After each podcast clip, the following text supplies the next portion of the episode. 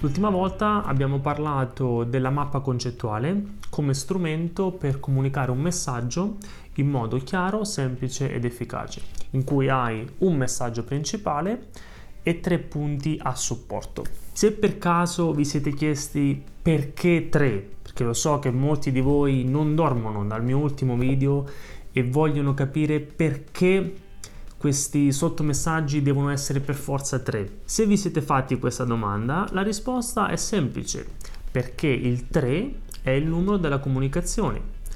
Ci sono diverse ricerche scientifiche che hanno dimostrato che l'uomo non riesce a conservare più di tre informazioni alla volta nella memoria a breve termine, che è quella parte di memoria che riesce a conservare una piccola quantità di informazioni per pochi secondi a differenza della memoria a lungo termine che invece riesce a conservare una quantità enorme di informazioni per molto tempo. Quindi quello che succede nella nostra testolina è che le nuove informazioni vengono conservate per pochi secondi, poi se vengono elaborate in modo profondo, allora passano alla memoria a lungo termine che le conserva per più tempo. Quindi nelle presentazioni in cui non è sempre possibile fare in modo che le informazioni che condividiamo vengano elaborate in modo profondo, anche per questioni di tempo, nelle presentazioni quindi almeno bisogna soddisfare la memoria a breve termine, in modo tale che se ti dico qualcosa non te la dimentichi in qualche secondo. E per fare questo,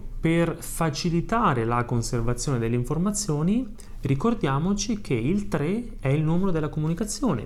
Quindi, per esempio, non diamo i 15 motivi per cui un cliente potenziale dovrebbe acquistare il nostro prodotto diamone tre. E questo non vale solo nelle presentazioni, è un principio generale di comunicazione.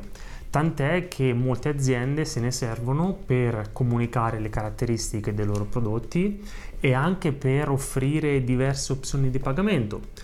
Per esempio, prendiamo Netflix. Se volete fare l'abbonamento a Netflix, quante opzioni, quanti pacchetti avete? Base, standard, premium, no? E questa cosa la ritrovate dappertutto. Il numero 3 è immerso profondamente nella nostra società, da sempre non ci lascia. Facciamo qualche esempio? Pronti, partenza, via. Pronti, partenza, via. Yes, we can. Liberté, com'era? Egalité, fraternité. Il Padre, il Figlio e lo Spirito Santo. Um, tantissimi nomi di tantissime aziende, DHL, TNT, eh, SAP, SAP e tantissime altre. Le bandiere, quante bandiere ci sono con il tricolore? Una è la nostra. I tre moschettieri, i tre porcellini, sesso, droga e rock and roll. Quindi riassumiamo, qual è la lezione per noi che vogliamo fare delle presentazioni coinvolgenti?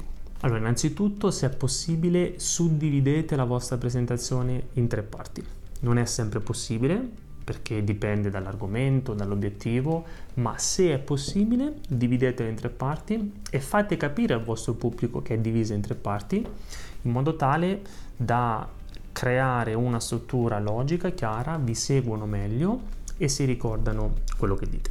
Un altro consiglio è che quando volete comunicare le caratteristiche delle vostre offerte, i benefici, ancora meglio, Oppure se volete semplicemente introdurre un concetto, definire un concetto, ricordatevi di utilizzare il 3. Per esempio, come ho iniziato questo video? Ho iniziato introducendo il concetto della mappa concettuale che avevo introdotto in un altro video che abbiamo detto è uno strumento utile a comunicare un messaggio in modo chiaro, semplice ed efficace.